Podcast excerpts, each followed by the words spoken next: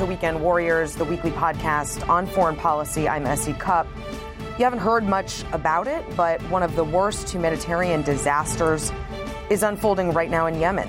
You may remember about a month ago, a Saudi missile incinerated a bus full of school children, all, to all of our horror, 40 children died in, in that one strike.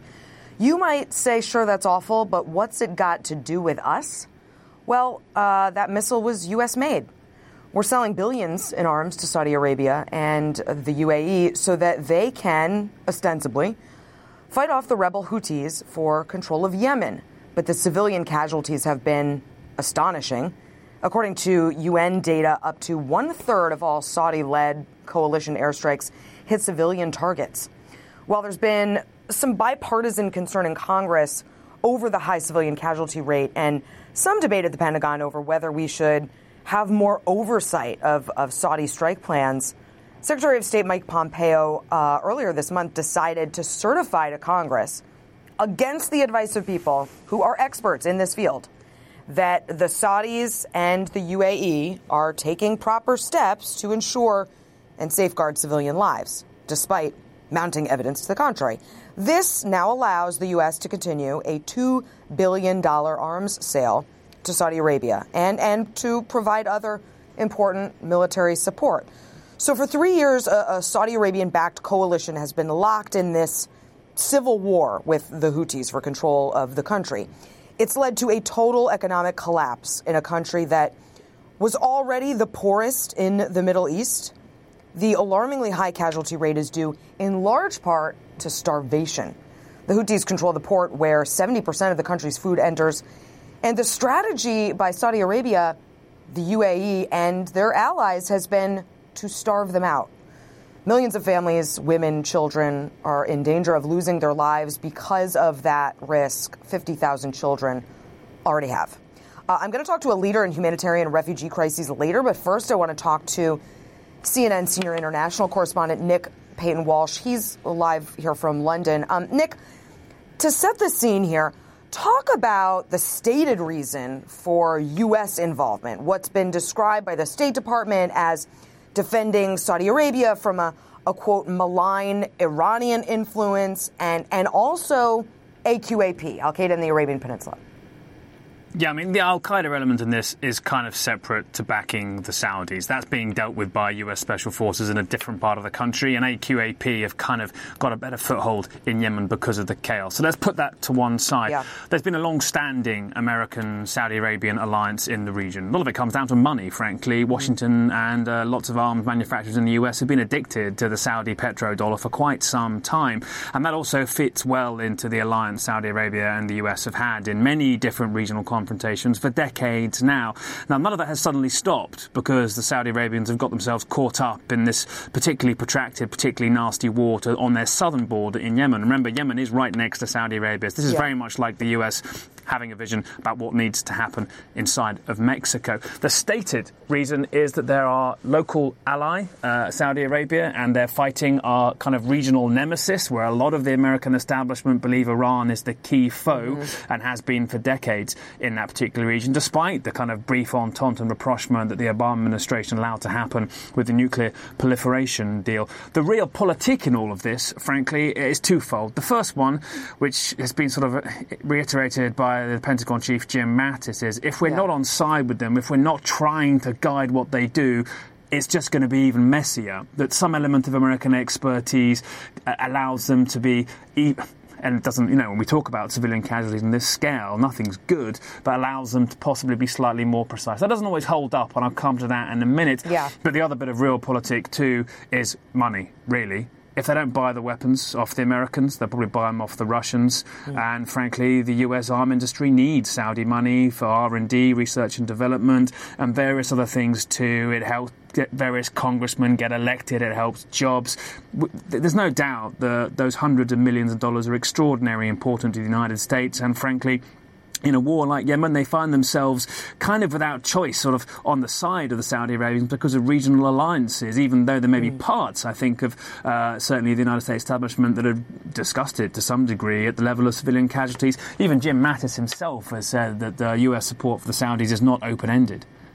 Right, and and well, to be clear, we're not just sending we're not just sending bombs. We're sending howitzer parts, Black Hawk helicopters, um, the anti-missile system known as Terminal High Altitude Area Defense. We are we, the United States, are invested beyond what the average American likely knows. Yeah, certainly. I mean, the argument is are better, more accurate weapons more likely to avoid civilian casualties, or are you actually giving people an extra level of confidence to go and do worse, bad things? Now, I mentioned how the kind of idea of if we weren't on their side, things uh, could be worse, how that didn't necessarily always stand up. Something's always stuck in my mind. One of the senior military officers was giving testimony on the Hill uh, recently, in which he said, once the US has refueled uh, Saudi Arabian or one of the other coalition countries jet in the sky because they also refuel the planes right. too. They don't necessarily where, know where it goes afterwards. In fact, they don't. Right. Know, they said where it goes afterwards. And intentionally, Nick, intentionally, right? I mean, well, for quite, for some plausible deniability, right? For some plausible deniability. And on top of that, too, yeah. they say that they don't always know how the intelligence that they provide the Saudi Arabians for right. targeting, how that's actually used. But how can you then necessarily stand that up as saying, but what we're actually doing right. is helping them be safer and protect civilians? They sort of try to have it both ways, where there's a, a degree of plausible deniability, but also the major logical tenet is that because we're there, because we're helping them, we're keeping everybody slightly safer. That doesn't always right. join up, but then again, things don't normally in war because it is unfortunately extraordinary, messy, and brutal thing. No, it's very hard to say we're, we're, we're helping to guide them when we intentionally decide not to know what their targets, what their strikes will be beforehand. Um, let's also point out, though, on the other side, the Houthis have lobbed thousands of mortar shells and rockets into Saudi territory. Uh, the Saudis say they're just defending themselves. What do people need to know about that side, minus our involvement? Well, let's wind all this back like yeah. three years. I was in Yemen when the Hadi government at the time collapsed, were kicked out by the Houthis. Now, the Houthis are a strong tribal Yemeni movement. Uh, yeah. You know, they have some Iranian backing, that's fair to say, certainly. Uh, Hadi was sort of weak, didn't really have good enough control on the capital, and he was kicked out very quickly um, over a period of few days. He went away, he got the Saudis and the Emiratis on side, and they began this lengthy grind campaign to retake the southern territories and move up the kind of southwest uh, towards um, the port of Hodeida now, which is the key focus of the military assault, to kick the Houthis back. But the Houthis are now retreated to kind of the southern, sorry, the northern higher plains where the capital Sana'a actually exists. And because this war has sort of uh, leveled so much destruction upon a society, frankly, which was already on the borderline starvation, already extremely poor, as you said earlier on. It's put now about three quarters of the country in need of food aid. There are estimations of you know, about 8 million people or so potentially in risk of some starvation in, in the months ahead. Uh, it, it is as desperate as you could possibly yeah. imagine. And to some sad degree, because of the lack of global attention upon that, so much of the destruction seems to pass quite often without a large amount of, uh, of, of, global outrage. The mm. key thing happening now, though, is that port city of Hodeidah, which is still controlled by the Houthis and is vital for a solid proportion of the aid that comes into the country. That's now the focus of much of the assault. The UN have tried to slow it down, they've tried to get negotiations, but that's certainly pushing ahead. I have to say, though, you know, you look at this more broadly. The Saudis, when they first went in, talked about months. They've been now there fighting for nearly three full years. Yeah. It's very bloody. It's very messy. The different militia fighting with them aren't always cohesive. The Houthis don't look like they're about to get kicked off the higher ground of Sana'a. So all we're really looking for in the months ahead is just an increasingly bloody mess mm. with a mix of starvation and poverty fitted in, and so many civilians with nowhere to run. Well, so earlier this year, Jim Mattis, Secretary of Defense, said, uh, quote, our goal is to push this conflict into the UN brokered negotiations to ensure that it ends as soon as possible. As you mentioned, we're three years in. Um, are we are we close to that goal? It's very hard to tell, to be honest. I think yeah. the problem you have is in Saudi Arabia, you have a, a young, quite fired up leader who has a degree of proving himself perhaps to do to his military elite. He's not going to look like the tough man of the region if he suddenly goes crawling off to the negotiating table against the Houthis. You know, nobody doubts the Houthis are uh, weaker militarily to the Saudi Arabians, who spent sure. billions on their armed forces, one of the better equipped militaries uh, in the region there. And they have, as I say, the US backing them in terms of targeting and perhaps other elements of assistance that aren't always made entirely public. I think it's doubtful that the Saudis will want to, to back down here. Uh, they, they may conveniently look for some sort of political slowdown here, maybe. They're not certainly not doing themselves any favours internationally in all of this, but all of this is the near abroad. And I think when we talk about these things from kind of the other side of the Atlantic, or certainly where I am in London here, we forget that people have to live with the solutions that they come up with at the negotiating yeah. table for decades ahead because it's their own, you know, local neighbour. Um, so there's much more at stake in those areas. But you know, this is not a, a conflict that appears to have anything other than losers in it at the moment. Mm. Um, I'm wondering. I don't know when you were last in Yemen, but do you get the sense that Yemenis blame us? Uh, that week that Trump was in Riyadh earlier this year, thousands took to the streets in Sana'a to protest, quote, U.S. terror in Yemen. Do they blame us? Yeah, I think so. Yeah, the United States, that is. Yeah, I, mean, yeah. I was last on a, on the airport on a UN aid plane, um, sort of in mid 2015 or so, and you know, at times the younger Yemenis aren't always uh, that welcoming in that kind of part uh, of the country. And it's because, yes, they put the two and two together and they have certainly realised that the Saudi Arabians have accuracy, have munitions, have weaponry because of the United States deciding to sell it to them. You know, it's mm-hmm. an open commercial market and Saudi Arabia is certified as being adequately, in the view of, you know, uh, US officials, adequately respecting of human rights to be able to qualify to get uh, those kind of munitions. And you can disagree with that to your heart's content. Mm-hmm. Um, but yes, certainly I think there are very few Yemenis who don't see that. There are some Yemenis, frankly, who just want the war to stop, and if you know the US were to, to try and slow it down, yeah. I'm sure they would be appreciated to that degree. But this is um, this is a conflict, the regional and sort of geopolitical aspect of which I don't think is lost on anybody inside of it who's doing the suffering. Uh, lastly, you know, you correspondents like you um, do do such important work. I wonder if you think that Western media has given this enough attention? It's almost a rhetorical question, but but do you think, like so many other crises internationally, do you think Western audiences, Western media, that is, gives this the attention, the oxygen, the eyeballs, the airtime it deserves? I, I, think first up, obviously, no. This is uh, one. Of, this is the forgotten war to some degree. But then you also look at the other conflicts that have been going on yeah. since 2015 when this started, and we're overloaded at this point. Afghanistan, people are dying there at a rate that hasn't been seen for years. Right. Airstrikes are happening at a record level almost for the last decade.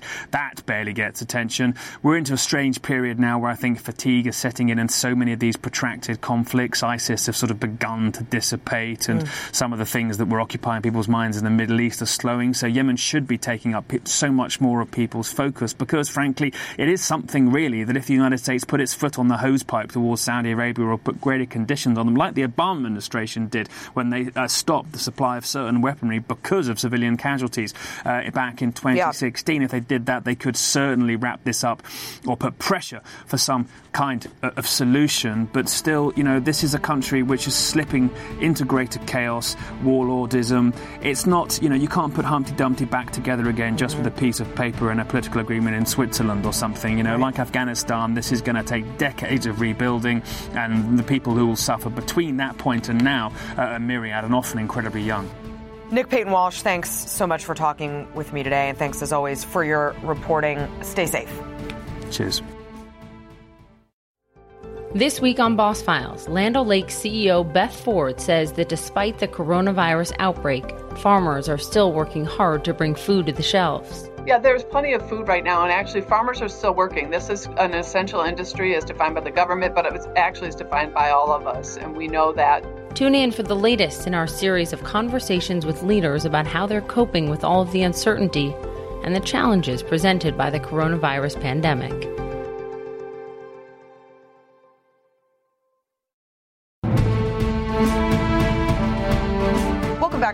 Warriors. I'm SE Cupp. We're talking about the humanitarian crisis in Yemen, which I think people have heard far too little about. But I want to broaden this out to refugee crises more generally and how we address them globally. Uh, we all think we all think we care. We all think caring uh, is sometimes enough, and it turns out there are there are good ways to to care and and not so good ways to care. Um, for this conversation, I have Dr. Samantha Nutt. She's founder of the War of uh, War Child Canada and War Child USA. She's worked with children and their families at the front line of many of the world's major crises, from Iraq to Afghanistan, Somalia to the Democratic Republic of Congo, Sierra Leone to Darfur. Uh, Dr. Nutt's critically acclaimed debut book, Damned Nations Greed, Guns, Armies, and Aid, is a number one national bestseller, both hardcover and paperback. Uh, welcome, Sam. Thank you so much, SE. So I should tell people how I came upon your work. Um, my friend Thomas Sadoski, who I know you know, He's been on my show Unfiltered before. He's he's an actor. Uh, people probably know him uh, from from silver screen and and big screen. Um, and he's also a humanitarian activist for Refugees International. And I went to visit him, and he had a copy of your book for me, and he told me I had to talk to you. So, talk about. he's a fantastic human being. And, he really uh, is. Smart and so critically involved. He's actually, we're doing an event together in LA next week, and uh, uh, no, I have uh, just massive respect for him. He's doing really, really important stuff, and is really uh, just hyper engaged in the issues, which is something I really uh, admire and appreciate. He is. I mean, in addition to your book, he had printed out some um, some articles that I had to read and stapled them together, and he really wanted me to uh, to to get to know who you were. I love his passion. So, talk about War Child. How did how did War Child come to be? Well, War Child International Humanitarian Organization. In fact, we are uh, in Canada and the United States. We are the only organization, humanitarian aid organization, uh, completely devoted to the impact of war on children. That is our specialty um, throughout the world, and so we take a long-term view of the problem of war, uh, where a lot of organizations are very good at the short-term needs, food, yeah. water, shelter, blankets, and that kind of thing. We actually look at the factors that drive war, that drive violence and poverty, and we try to disrupt them at its source. And we do that through programs that invest in kids' education, uh, access to justice, and protection for women and girls in particular, because we're working in areas where there are very high rates of sexual and gender-based violence. And then we also do that through economic development. So essentially increasing the resiliency of families and helping to rebuild communities and, uh, and disrupt war at its source. Talk about this idea. Um, you know, people think of, of aid groups, of humanitarian groups, as, you know, benevolent, wanting to go in, do the right thing. But talk about this idea from the other side, from the recipient side, this idea of a sort of colonialism that can take hold. Well, that's that's true, and that's something that I do I do write about. And, and our model is to invest completely in local communities, local community-based organizations. We have 600 staff throughout the world. 98% of them are local, so they come from war zones. They're giving back to their communities, and that can be a problem of aid. When people yeah. people come in, they have great intentions, but um, they often don't understand the local context. They can prop one group up at the often at the expense of the other, and contribute to some of the divisions that exist locally when the media goes home and the donations dry up, that expertise and that infrastructure goes away as well. And so too often we come at it from a place of assumption when what we really need to be doing is building up the strengths that exist locally and investing in them to do the work. And we have found over the years that that's what builds the most successful and the most sustainable programs. So what are we we uh, Western aid organizations. What are we getting right when it comes to these refugee and humanitarian crises? Well, what we're getting right, and we have to remember that we're facing the worst uh, refugee and displacement crisis since World War II. We have more than 60 million people right now who've been displaced from their homes, uh, and several million people as well who are facing grave risk of famine. And you mentioned Yemen is, is certainly one of those countries.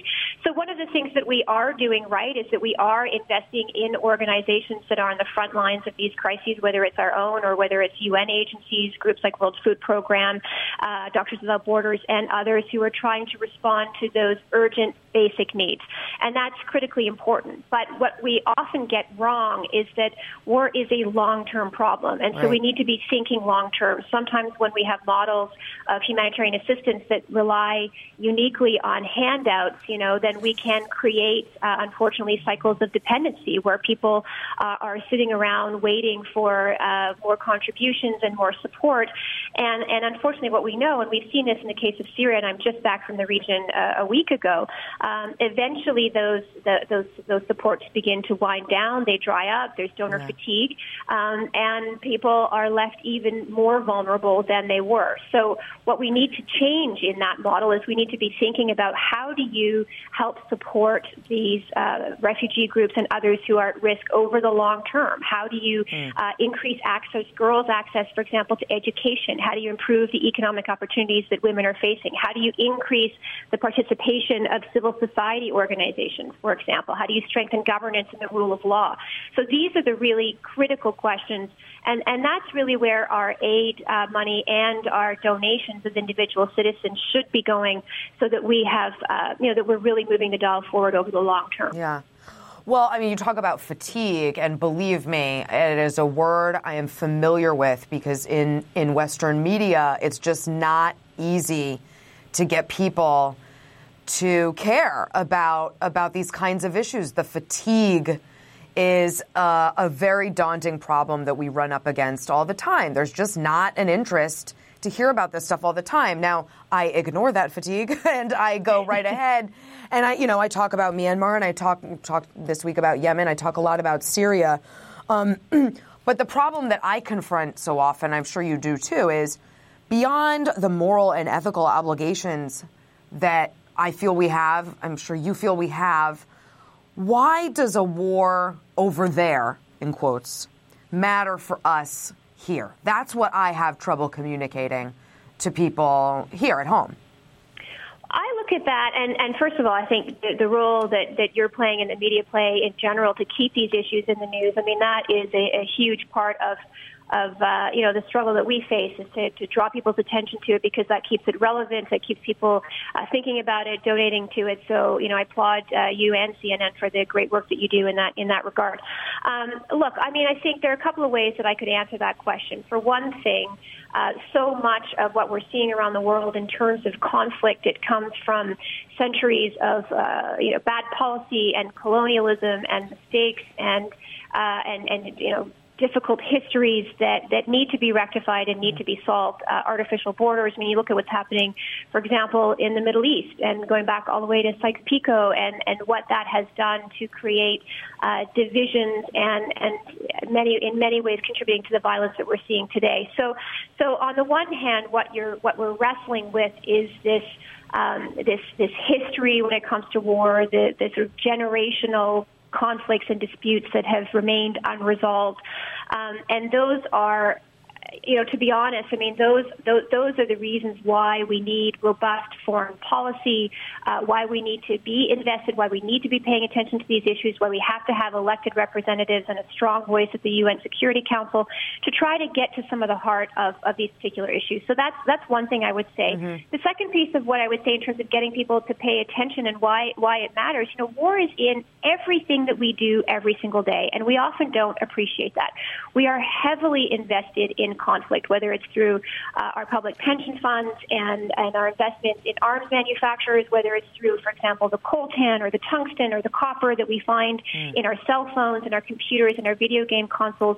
So we often believe that war is a problem of over there and is very distinct mm. and, and, and far removed from us. But in actual, in, in, in actuality, um, war is a part of our everyday existence. And so, uh, making sure that we're also part of the solution at the same time uh, is, mm-hmm. is critically important. And also, um, talk just briefly about about national security implications for large diasporas of refugees pouring across borders and burdening economies that are already overburdened. Um, talk about why that should matter here. Well, you're absolutely right, and and to that point, that kind of violence, uh, violence anywhere, spills over borders. It can topple governments. It can make uh, other countries more violent and more unstable. We've seen that in the Middle East. We see the migrant and refugee crisis that has been plaguing Europe, uh, and the impact of that, and and this kind of mass movement of people. So we do know that that uh, when you have countries that are at war, it's not uniquely contained to those countries. It has dramatic global implications, and that affects all of us, no matter where we live in the world.